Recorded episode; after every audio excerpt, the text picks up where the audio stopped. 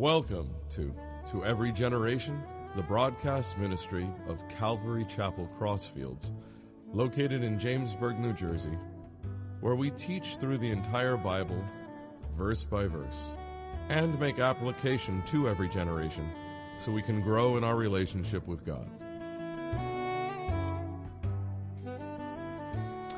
This morning we're going to be in Isaiah 42, and the last time the sermon was titled Who You Going to Trust, and pretty much as I go through this incredible 66 chapter prophetic book, there's so many different characteristics of God that people need to know about. And last Sunday, I really try to hit home the fact that even if you don't know the Lord, that let me introduce you to this God you might not know. He's the God of all things, and you can trust him. And two people came forward last Sunday to receive Jesus. And for a church our size, that's pretty, pretty impressive. Uh, today, the message is actually should have a question mark and an exclamation point. Messiah the servant. Question and emphatic. And, and I'm going to explain the reason for that is because, especially in the first century, when, well, when you go back to the Old Testament prophets, uh, it would speak about this Messiah as a conquering hero. Well, that's exciting to the Jewish people, but it would also speak about him as a suffering servant. Uh, so it wasn't until the first century when Jesus actually started teaching and explaining his two comings, right? Uh, did they understand this dual role of the Messiah? If we could put up the uh, servant's triangle, I'm fully convinced that if you get all 66 chapters, messages, even if you're not here and you come back the next day and you hear it online for free, I'm convinced that you will be able to defend your faith to anybody. I put science in here. Uh, I've put timelines of eschatology when the Lord's going to, you know, uh, he talks about his return. Uh, and today, this is the servant's triangle because what's happening is, or the servant's pyramid, what happens is, when, as we go through Isaiah, he's going to speak about my servant, my servant, and it's really going to be contextual who he's talking about. Sometimes he's going to be speaking about an incredible servant, and then sometimes he's going to be speaking about a servant that's failed him obviously he's not talking about the same person. So if we can start with the bottom uh, on the pyramid, Cyrus the Persian, he was an unbeliever. God used him to conquer Babylon and deliver his people and free them from this captivity. So God does use unbelievers. Uh, he manipulated Cyrus in a good way and made him a liberator, which is pretty neat. And he still uses people outside of the faith today to accomplish his will. When we go up, we find Israel over here. Now, Israel, like Christians today, um, unfortunately, in Israel, there was a Jewish culture, and not everybody was completely sold out for God, but the ones there, there, there was many that were. So you had this kind of combination of people that sometimes they would accomplish the goals that God had as his servant, and sometimes they didn't. We continue, further up is the godly remnant. So within Israel, were those that were completely sold out for God. They were, they were sinners, just like you and me, uh, but they really had a heart for the Lord and accomplishing His will. And in that godly remnant, I put in individuals such as Abraham and Jacob. Again, they sinned, they failed, but for the most part, they were really focused on their relationship with the living God. And of course, at the top of the pyramid, the most important is Jesus Christ. So today we're actually going to look at the servant, meaning Jesus. We're going to start out with that. Then he's going to move contextually to the servant that failed him, which was Israel, and how Jesus actually came and fixed what they messed up. Now, I have to put this up here as well. Since Jesus, you know, died on the cross for our sins, we trust in him, we know we have assurance of eternal life. Uh, but in, in addition to that, Jesus rose from the dead, of course, he was resurrected, he ascended into heaven, and since Jesus, there are Jews and Gentiles, I would be considered a Gentile believer, that serve him. Now, for some, this is a little foreign. It could be the teachings, it could be the Christian culture, but listen, if we're called to be followers of Christ, we're called to be God's servants. That rubs some people the wrong way. Um, some, they have a lifestyle in, in the Western culture, and the whole thing about servant, they haven't gotten yet. But if we're truly a servant of God, we ask Him, Lord, how can I be a part of your master plan? You know, that's really our desire. So, servant, you know, we can sit back and look at the sermon, but every once in a while we're going to see a reflection unto ourselves as we read the Bible and say, Do I measure up as a servant? Do I do anything to be a part of God's great plan in saving humanity. Very important. So we're going to look at six parts, and uh, I'm actually going to slow down these chapters in, in the 40s, 50s, and 60s. Maybe some I'll do in two or three parts, but I really want to pull out the New Testament fulfillment. Remember, we're reading Isaiah, and you're going to think of Jesus, Jesus, Jesus, but at the time that Isaiah was wrote, it, it was written, it was several centuries before Christ came to the earth. So let's put that in perspective. It, became, it, it makes the book more magnificent when we think about it that way. So if we could jump in, Isaiah 42. Isaiah, God speaking through Isaiah, says, Behold, my servant, whom I uphold, my elect one, in whom my soul delights. This is God speaking. I have put my spirit upon him. He will bring forth justice to the Gentiles. He will not cry out nor raise his voice, nor cause his voice to be heard in the street. A bruised reed he will not break, and a smoking flax he will not quench. He will bring forth justice for truth. He will not fail nor be discouraged till he has established justice in the earth. And the coastlands shall wait for his law. So the first part is Behold the Messiah. Again, prophecies about Jesus before he even came to earth. A few things, I'll go through these things quickly because they're common sense. His character, right? The Father said that his soul delights in the Son because the Son is fully God and he's perfect. He's the perfect servant, he's sinless. Continue. The Father puts His Spirit in, on Jesus. And we know on the earth, if you read the Gospels, Jesus and the Holy Spirit worked hand in hand to accomplish these goals. And also, He will bring forth justice to the Gentiles. Now, we're really going to get, start getting into the scripture of Gentile inclusion, right? The Gentiles were introduced to God, they were introduced to His Word, His law, they were introduced to salvation, right? Very important. I'm going to come back to that. Let's look at his methodology, speaking about Jesus. It says he won't cry out or raise his voice, nor cause his voice to be heard in the street. That doesn't mean that Jesus, these are metaphors. Doesn't mean that Jesus never elevated his voice, right? But it means that Christ's ministry wasn't to be obnoxious, to be ostentatious, to claim his rights, but to come in humility. And we have to ask ourselves when we listen to some preaching, do they say the things that are reflective in Scripture? Or do they kind of go outside those, those boundaries? Very important. What are we listening to? He says, A bruised reed he will not break, or a smoking flax he will not quench. These are things that are looked at as Gentile, or excuse me, gentle. I juxtapose the I and the L. They're gentle, but they're, um, they're fragile, they're weak.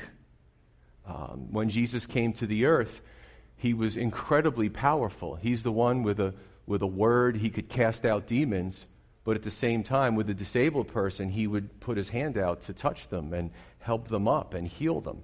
So, this is this Jesus with these dual roles. Uh, he came for the downtrodden, he came for those that, you know, a lot of people don't want to talk about it, but he talked to, he came for those that had emotional issues, that looked at themselves as very low in life, and he came to, to elevate them. He came to show them that God loved them. And it's the same thing today. You know, in any church, you can find a dozen people or more that have come in with some type of heartache or heartbreak, some type of burden that they're carrying emotionally, and for some reason, you know, in our culture, I guess in church culture, people don't want to talk about it. But don't be ashamed we, we fall. Sometimes we break bones, and sometimes our heart breaks. so, this is, if you're new to the Bible, this is your God. If you've come in here thinking very lowly of yourself, consider Jesus. Consider him, please. Um, we look, we continue to read. It says that he's going to establish justice in the earth. The coastlands shall wait for his law. Now, the coastlands, and as we go through, if you if you're getting Sunday after Sunday, originally he spoke about the coastlands in, uh, in former chapters of you know, the, the far reaches of the, the Middle Eastern area and really the Gentiles, you know, the people from distant lands. He's saying, look, come, you know, I'm for you as well. Uh, he's also, what we have to n- notice too here is, and again, if you're new to the Bible, it's going to take some getting used to. Uh, Christ came the first time, right, to redeem our souls, our spirit, to save us, so that uh, upon death, we would immediately be ushered into God's presence, into everlasting life. He's going to come the second time to redeem the physical creation. And that's actually in our future. One is in our past, one is in our future. But when you read some of this, remember it's, remember it's prophetic, it actually covers from the first uh, coming all the way to the second coming. Okay, this is Christ's mission, mission to bring justice. And, and we look around the planet and we see that there really is a lack of justice. So I'm certainly looking forward to this justice that he's going to usher in. Um, I'm just going to jump to the New Testament in Matthew 12. A great case example. Now we're fast forwarding uh, several centuries to the first century from the time of Isaiah. And in verse 14, Matthew 12, 14, it said, Then the Pharisees or the religious leaders went out and took counsel against him, Jesus, how they might destroy him. But when Jesus knew it, he withdrew from there, and great multitudes followed him, and he healed them. And he warned them not to make him known, that it might be fulfilled, which was spoken by Isaiah the prophet, saying, Now we're going back referencing what we're just covering this morning. Behold, my servant whom I have chosen, my beloved in whom my soul is well pleased. I will put my spirit upon him, and he will declare justice to the Gentiles. He will not quarrel nor cry out nor will anyone hear his voice in the streets. A bruised reed he will not break, and smoking flax he will not quench, till he sends forth justice to victory, and in his name the Gentiles will trust. So, could Jesus have fought off the religious leaders if they came to attack him? Of course. But that wasn't the Messiah's goal. Right? He didn't come as a conquering warrior the first time. He came as a suffering servant. So you can see this kind of play out here. And this was the confusion that a lot of people had at the time when they were examining Jesus. But he's not conquering Rome. What's going on here? So there was a little bit of an issue until they really understood his teachings and his eschatology or speaking about his second coming. But Jesus was a servant. Listen, a lot of people today, uh, they want to get promoted in the world. Some, some do it in the church, like in, a, in a, maybe a, a larger organization, a Christian organization, and they don't do it with the right heart. They try to claw their, their way to the top, or they do it in the business field. Jesus taught us if you want to be great, then be a servant. You know, in the police department for 25 years, there were some supervisors I really had a hard time taking orders from, and there were some that I did it joyfully. Uh, some just checked with their subordinates, they, they pooled information. Uh, there were others that ruled with an iron fist, and they don't get it. You know, this pride that wells up in a person when they get a promotion. Jesus came to say, if you want to be great, be a servant. Be a servant, especially in a church setting, right? Uh, we talked about that actually in the men's group on Saturday. Second block, verse 5. It says, Thus says God, the Lord, who created he- the heavens and stretched them out. This is important and I'm not going to go through the whole thing again, but when I talked about the little physics aside, about the universe and the expanding universe, um, he keeps speaking about the heavens that are stretched out.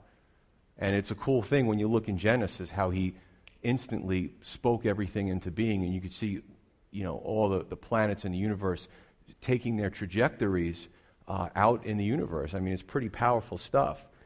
It says, Who spread forth the earth and that which comes from it, who gives breath to the people on it and spirit to those who walk on it. I, the Lord, have called you in righteousness. Now remember, he's still speaking about the Messiah before the Messiah comes to the earth, and will hold your hand. I will keep you and give you as a covenant to the people, as a light to the Gentiles, to open blind eyes, to bring out prisoners from the prison, who, those who sit in darkness from the prison house. I am the Lord, that is my name. And my glory I will not give to another that's important, right? The Father speaking. I'm, I can't give my glory to anyone. There's nobody like God. We saw that in the previous chapters.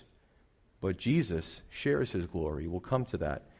Nor my praise to graven images. Behold, the former things have come to pass, and new things I declare. Before they spring forth, I tell you of them. So, two out of six is the Father's backing of his servant, the Messiah. Right? You wonder why, when Jesus called the disciples, uh, even outside of the 12, many people just dropped what they were doing and followed him. because they were observant Jews. They read, they knew Isaiah. A lot of them had it memorized. So when he came and they could see the mannerisms and they can see the things that he did and, and the timing, they were like, oh, this is, this is him that, that God spoke about in, in the scripture. But a few things, you know, this is the Father's credentials. He made the creation, uh, He made the universe, He put breath and spirit into people. That's interesting. Uh, I, as a police officer, I was 25 years as a road officer. I didn't really pursue any promotions because I was also a pastor and I, I needed my Sundays. So I was on the road for 25 long years. Did a lot of CPR. At home in my office, there's like medals, CPR saves. But you know what? I didn't save anybody. That was up to the Lord. I've blown into a lot of lungs over the years. Some people came back, some people didn't. And I couldn't figure out who was coming back and who wasn't. So it was very nice that the department recognized me for heroic things, but it wasn't me.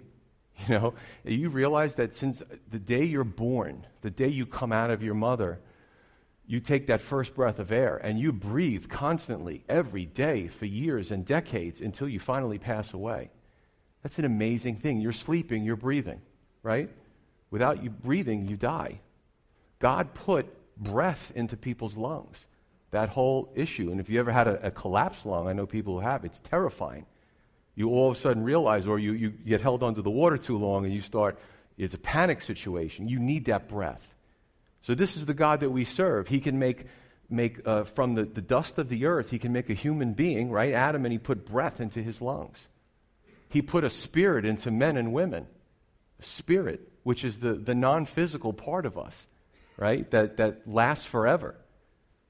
This is, this is his resume, right? This was a job resume. Pretty impressive. So, of course, he calls Jesus in righteousness. He holds his hand, um, meaning he's, he's with them the whole time. Uh, he says, I'll keep you and give you as a covenant to the people, as a light to the Gentiles. In other words, everything that Jesus did on the earth was backed by the Father and in concert with the Holy Spirit Father, Son, Holy Spirit. We also see a lot of light and blind metaphors that are used here that we kind of got to get used to. Verse 7, it says, Jesus came to open the eyes of these Gentiles, these idol worshiping Gentiles. And in the previous chapters, we see the idols that they would make, the little gods, and they would bow down and worship them. In uh, American culture, we could laugh. There's people today that worship money, that worship their lifestyles, that worship their own achievements. It's an idol, and it's foolish. You know, God wants us, uh, He wants us to have Him first place in our life and put everything else in priority. He opened the eyes of the blind in general. He brought out the prisoners from prison, those who sit in darkness from the prison house. Now, this didn't mean that Jesus was a revolutionary and tonight there's going to be a jailbreak and he's going to break everybody out of prison. he was speaking specifically about those that are imprisoned spiritually to sin and to self. Sin and to self. Sin is what causes us to physically die. The genetic code that God put into the human race because of sin, you know, in, initially our first parents lived hundreds and hundreds of years. But the whole sin and the, and the change in the landscape and the change in creation because of sin caused the lifespan to shrink. Because of sin, we die. What, what the Lord came to do, what Jesus came to do, was to free us from that death free us from eternal punishment. He also came to free us from self.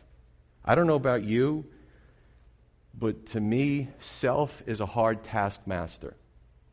We put burdens on ourselves that God doesn't put on us. Our culture is so concerned with how we look, you know, what people, when people ask us our occupation. I mean, these are so such important things in our culture that people strive for, like those little rats on the wheels. They just keep going and going and going and going. And usually, when they're done, they're tired and they haven't really moved anywhere. You can do that your whole life. You can chase after things left and right. But at the end of the day, where are we going to be in eternity?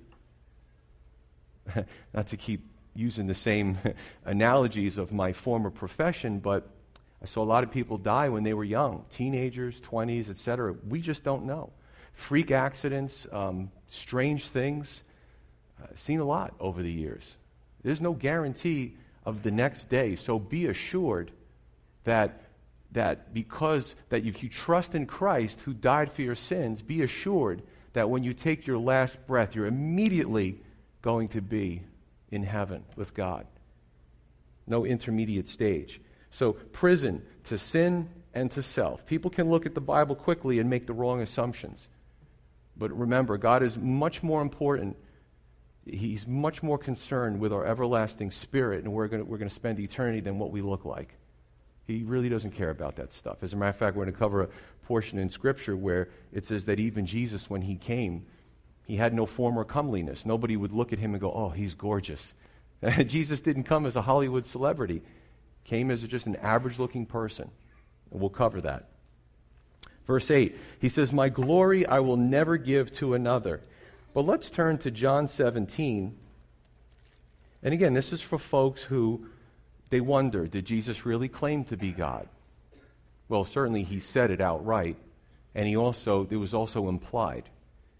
In John 17, Jesus prays for his disciples. He prays for what he has to do to go to the cross. He prays for a lot of things. So the Son is in commune with the Father. And in verse 4, Jesus is ready to go to the cross, and he says, I have glorified you on the earth, Father, right? I have finished the work which you have given me to do, the perfect servant. And now, O Father, glorify me together with yourself with the glory which I had with you before the world was. Jesus recounting when the Father, Son, Holy Spirit were involved in creation, creating the universe, creating mankind, men and women.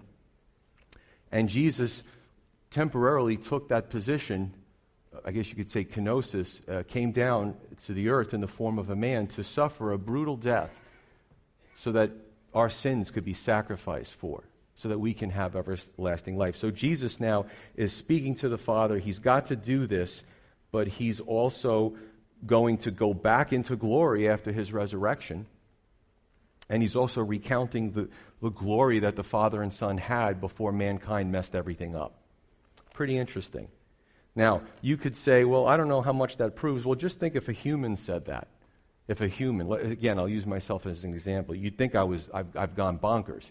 Yeah, this is not real. It's just if I was to say, to just I'm in praying before we start service and say, you know what, Father, before the world was, you know, it was you and me, and I had glory, and you had, you'd be like, you're crazy. you know what I'm saying? You can't take any of the things that Jesus said and attribute them to human beings. It's just not possible. Verse 9, he speaks about new things that are going to happen. The former things have come to pass. New things I declare. Before they spring forth, I tell you of them. Observant Jews were befuddled. We even see this in uh, Jerusalem Council in Acts chapter 15. When Jesus came to, I mean, th- there were Gentiles that were always, you know, left their idols, you know, in the Old Testament. Uh, there was even uh, Gentiles that were, that, you know, believed in the true God and they were in the line of the Messiah. But this kind of wholesale influx of the Gentiles, as a matter of fact, much of the church, church today is largely Gentile and not Jewish.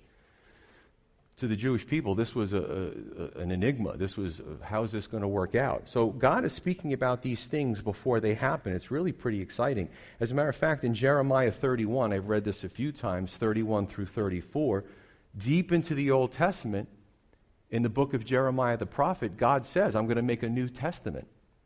Most people don't know this. I'm going to make a new covenant, a new testament, a new agreement, and it's going to be different than what you're doing now. You know, you, you got to read the law, and, and I got to know the law because I read it. God's like, there's going to be a time where it's going to be put in your heart. It's going to be a different dispensation. So the, the New Testament is spoken about in the Old Testament. Pretty powerful stuff. A lot of people don't know that. Verse 10, he continues.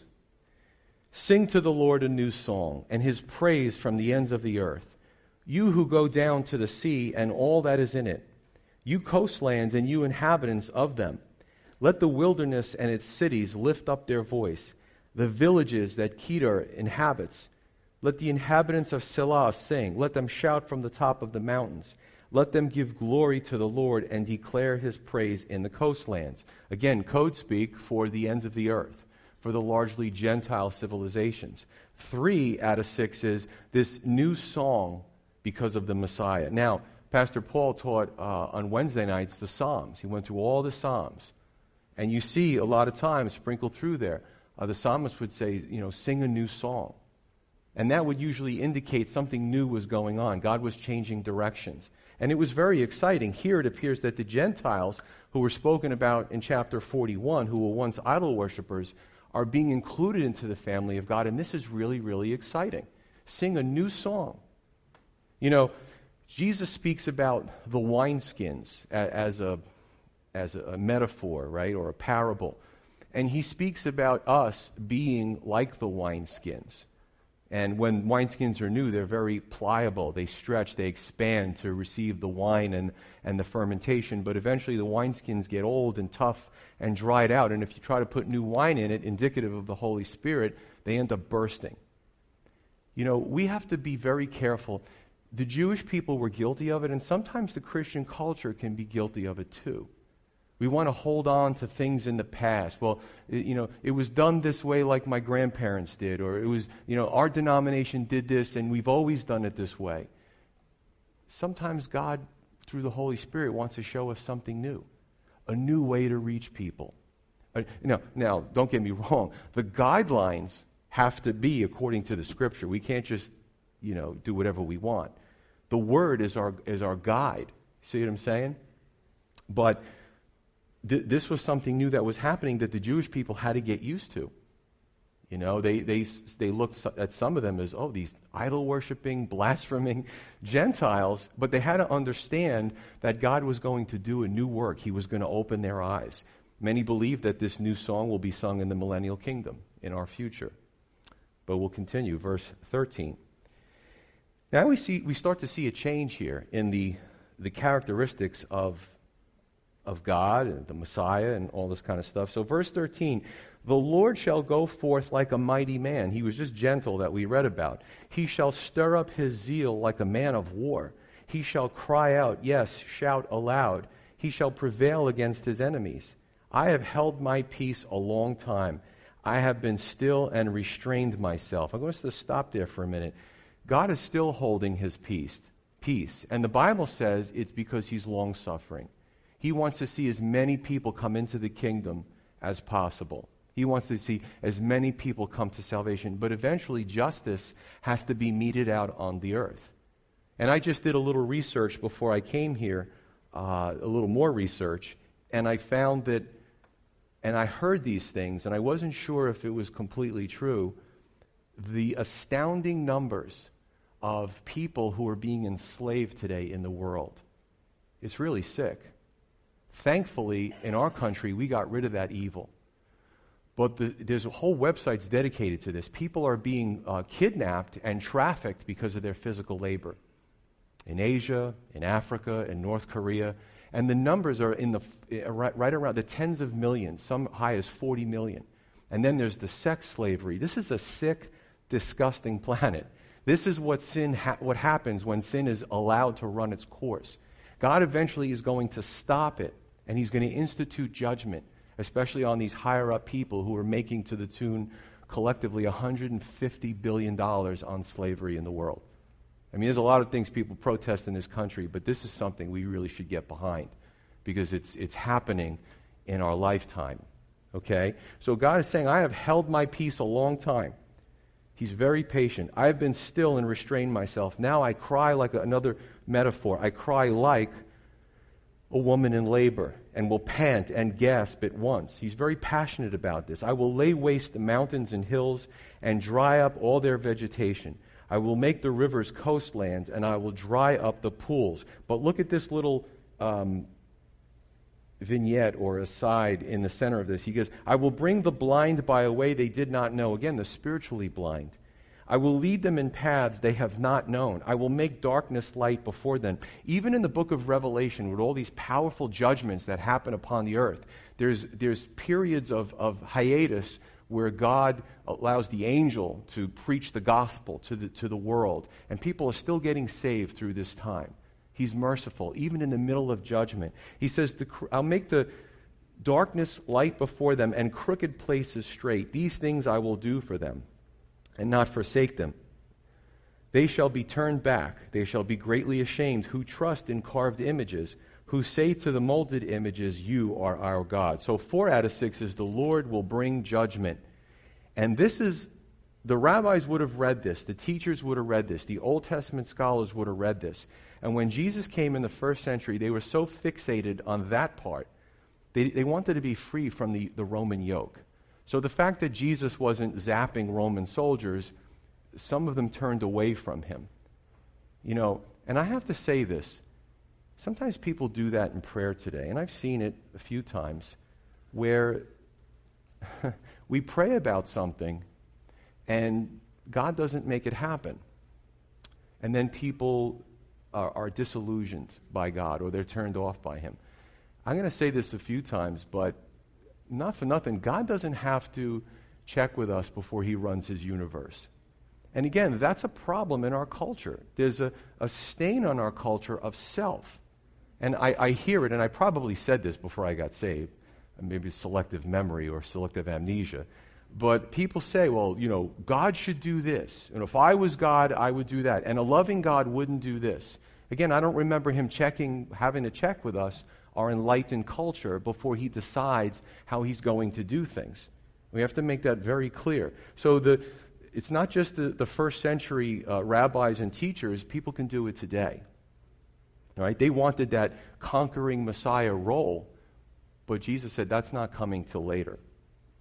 So all these things are going to happen. Uh, judgment and justice. Very interesting subjects. I'll just give you a, a brief discussion. Uh, one person specifically comes to mind. So the person comes to me and they say, and I'm not, I'm not putting the person down at all. Please don't misunderstand.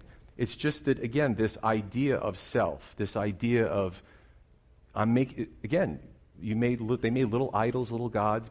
We can make God in our own image by going out there and, and spouting off about how God should do things. I wouldn't say that. you know what I'm saying? Knowing what I know now, I wouldn't say that. But this person uh, was concerned about justice. And I explained Yes, and why is God waiting so long? And I talk about his patience and his long suffering. And I say, but the good news is that, you know, all those dictators, all those evil people that did all those evil things and got away with it and died. Check this out. God has, is going to have this in, in the future, this white throne judgment, where he's going to pull up their bodies out from the grave, reattach it to their spirit, and they're going to stand, he's going to hold high court if their sins haven't been paid for. So, all those dictators that you're concerned about, all these evil people that seem to get away with it, they're not going to get away with it. The same person was, was horrified when I told them that. I said, wait a minute, you just talked about you wanted justice. Now, there will be a future time where God will institute justice. Yeah, but I don't like that either. Let me read a, a scripture to you uh, Luke 7 31 through 35, just not to get caught up in this kind of mindset. Jesus, it's under Jesus criticizes his generation. The Lord said, Jesus said in Luke 7:31, "To what then shall I liken the men of this generation, and what are they like?" Now I would say it's today as well. They are like children sitting in the marketplace and calling to one another, saying, We played the flute for you, and you did not dance. We mourned to you, and you did not weep. For John the Baptist, now Jesus does a commentary on his generation, acting like children. For John the Baptist came neither eating bread nor drinking wine, and you say he has a demon. John the Baptist was serious business. He was eating grasshoppers and locusts, lived off the land, probably looked like a wild man, had a leather belt, and he came out to society and said, You need to repent. Pretty serious. They said, He has a demon. He's crazy. He's out of his mind. Verse 34 The Son of Man, Jesus speaking about himself, has come eating and drinking what John didn't do. And you say, Look, a glutton and a winebibber, a drunkard, a friend of tax collectors and sinners, but wisdom is justified by all her children. So Jesus came not sinning, but he spent time with sinners. He invited them over, he went to their house. What was he trying to do? And you got to be careful about some of these ministries that imitate sinful conditions to win the sinners. No, no, no, Jesus never did that. He never changed who he was, but he mixed to, to, to the outcasts of society so that he could get them saved too. But you know what the people did? Well, we don't like John. Well, we don't like you. Is there a choice C? There is no choice C. Right? Again, God doesn't have to check with us before he does business. And that's what we, need to understand. Continuing on, verse 18, he says, Now there's a different servant here. Hear, you deaf, and look, you blind. Is he making fun of disabled people? Of course not. Speaking about spiritually. And this is what happens when people take the Bible out of context. Hear, you deaf, and look, you blind, that you may see. Who is blind but my servant? Or deaf as my messenger whom I send? Who is blind as he who is perfect? And blind as the Lord's servant? Seeing many things, but you do not observe. Opening the ears, but he does not hear. Right? Um, I think one more is the Lord is well pleased for his righteousness' sake. He will magnify the law and make it honorable. So we're I've always been taught, and it was hard in the beginning. I've always been taught in the, in the prophetic books, because the Lord sees all of time the same way and we see linear time, that we have to get used to the way He thinks so we can understand what He's doing. And He'll, he'll be on a subject like the, the triangle or the pyramid. He'll be on the, the faithful servant, then He'll go to the unfaithful servant, then He'll go back to the faithful servant again. It just takes a little time, but you'll get the hang of it. So, five God's spiritually deaf and blind servant, who's he speaking about? He's speaking about Israel. Because the Messiah knew everything. He was fully God, he had no fault or flaw. Now, Jesus spoke of the blind religious leaders. If we can go to John 9, John chapter 9, verse 39, Jesus would often debate with the religious leaders. Interesting. Verse 39. Jesus said, For judgment I have come into this world, that those who do not see may see, and those who see may be made blind. Then some of the Pharisees who were with him heard these words and said to him, Are we blind too? Jesus said to them, If you were blind, you would have no sin. You could claim ignorance. But now you say, We see, therefore your sin remains. And you wonder why they wanted to kill him. Because he didn't mince words. You know, he never took a public opinion poll before he decided what to do. He did it. And everything he did was righteous. It's been said there is no blindness like willful blindness. One of the Messiah's functions as the, the good servant the perfect servant was to clean up what the unfaithful servant didn't do. So Jesus had a lot. Eh, his itinerary was probably very huge. However, at the top of the list was that he came, he said, I came to this world to die. And right around the age of 33 in his human body, he was crucified so that we could have everlasting life. That was at the top. But there were a whole bunch of other things that he did as well. Don't miss that. You know, I heard Jesus was a good man. Yeah, we, we revere him too as a prophet. Yeah, we worship a lot of gods, and I have a little statue of Jesus, and I put him with all my other gods. He doesn't want to be up there. He's either, he's got to be first place. He's, he's God, first place. Very important. Now, I would just say this as well. If you've come in here today and you, you know, you've never really, I don't know, known much about the Bible, heard much about the Bible. I got to be honest with you, I'm competing with preachers who tell you whatever you want to hear. I'm competing with preachers that, and it, it's a really good scheme. If you can make people happy with your preaching, they'll give you more money. That's what I'm competing with. I'm here to tell you the truth. I'm not going to fill a stadium anytime soon. It's just not going to happen. Neither are my other pastors and elders. Please, if you've come in here and this is your first exposure to God's Word, even if it's a little hard to digest or it's a little rough to hear, it's the truth. Just like I said last Sunday, I mean, if you, you know, if, if you came in here and, and you were ready to sit down and I saw a bad support and I knew you were going to sit down and fall, maybe break your back, I would yell at you. It's not that I'm trying to be mean, but I would try to stop you from sitting in that pew. What God does through His Word sometimes shocks the conscience to get our attention. Otherwise, it's wah, wah, wah, wah. I'm up here like Charlie Brown's teacher, wah, wah, wah, wah, wah, wah, wah, and you're thinking about what you got to do all week. We got to pay attention to what the Word says because it's truth. Everything that Jesus said was truth. So, the blind, God said, He wants them to see. The spiritually blind. I was blind too for most of my life. At 26, my eyes were opened. That was my epiphany. Little by little, a little bit of light came in each time, a little bit of light. It's almost like cataracts that were getting fixed, you know. And, and things started to become clearer spiritually. And then I finally gave my heart to the Lord. Hopefully today is somebody's day. I don't know. God knows and you know. Continuing on, verse 22. It would be a shame if I read this about people in the first century or the seventh century BC when the living word is also meant in 2018 to do the same thing. It's not just for them to open their eyes, it's for us too. Verse 22, last few verses. But this is a people robbed and plundered, more metaphors.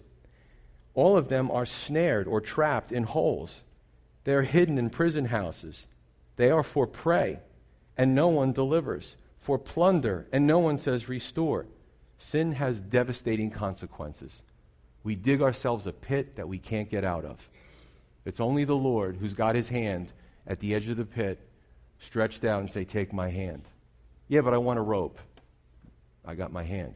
No, but I want a hovercraft. Here. I want a hot air balloon. Take my hand. and people do that. This is the Lord. And they want another way. Verse 23 Who among you will give ear to this? Who will listen and hear for the first, for the time to come? Who gave Jacob, also meaning Israel, for plunder, and Israel to the robbers? Was it not the Lord? He against whom we have sinned? For they would not walk in his ways, nor were they obedient to his law. Therefore, he has poured on him the fury of his anger and the strength of battle. It has set him on fire all around, another metaphor. Yet he did not know, and it burned him, and he did not take it to heart. So sin has consequences. But you know what? For every problem that we make for ourselves, God always makes a way out. That's the beautiful thing. We can't save ourselves. You know, God sent his only son into the world to die for our sins. There was no other way to pay for it. So here we see God recounting a tragedy. His own people strayed and put themselves in, in well, in literal captivity, but also spiritual captivity, spiritual prison due to sin and wickedness. And I have to say this, and this is tough, especially in this area, because we're so enlightened. And I say that, you know, like a wise guy, I say that kidding around. That today, Nothing is sin anymore. Nothing's sin anymore. Whatever you do, it's fine. Whatever you want to do, plurality. Your way, my way. I'm going to not go into detail, but I'm going to touch on this. There are now groups that are coming out, and they have a lot of members who want, and this has happened in some places in Europe, they want the age of, the, of a minor to be completely removed because they want to have love relationships with children. It's disgusting. No laws about sexuality because it's all about love, isn't it? Man, that word love has been butchered so bad. I know what the Bible says about love. There's other groups that want to have love with animals. And I'm not talking 100 people. This is a sick world. As I'll say it again. 25 years as a patrolman, I've seen some weird and sick stuff that I still remember. We would see the dark side of humanity. It's ironic that I'm up here because I was exposed to the light, and I can make that contrast between the dark and the light. Dark meaning in a spiritual sense. Come, Jesus, come. If you think that this world is great and you want to stay here forever, you're blind. You're blind. I've been in sin. I lived a sinful lifestyle, and I thought I had the job I wanted, the car that I wanted. Big deal. You know, my first house in my 20s, it was a fixer upper. I thought I was the man. But I was so empty. I was so unfulfilled. And I was so in sin. It was only until my eyes were open did things start to change, to have true fulfillment and true purpose in life. Verse 25 the sin of the people was likened to a conflagration, a fire that's just burned out of control. And the people got burned, it says, and they didn't know it. Why did I get burned? Why is my, my flesh melting off? They were so desensitized, like people in our culture. The more you watch TV as Christians and the less you're in your Bible, you're going to be double minded. You're going to be unstable. Well, how come this isn't working out for me? How come that's not working out for me? Are you giving God your all? And I say this passionately, I say this lovingly, I don't say this condemningly, because every day I have to repent for my own sins. So I'm not concerned about what you're doing. Trust me, I got enough to handle my life. But the good thing is that the Lord paid for my sins, as He has for many people here. My concern, my worry is that there's a fire coming again. And in our culture, a lot of people are going to get burned. They just don't get it. And that's why there's preachers. That's why there's preachers. Unfortunately, like I said, we here are competing with those that will tell you anything that you want to hear, make you feel great on Sunday so that you write them a check. It's not how we roll here. God's desire is for people to repent, to turn to Him, because He's the only one, not because He's controlling and people, He's controlling, He's this, He's not. It's because He has the answer, He has the solution. We can't make a mess, humankind, of His heaven the way we did on this earth. It just doesn't work that way. He wants us to restore the broken relationships due to sin by trusting his son Jesus. He wants us to open our eyes. He wants us to be free from the prison of sin and self. And the only way that's going to happen is to put your trust in Christ. When he returns, we're either covered in his grace or we're not.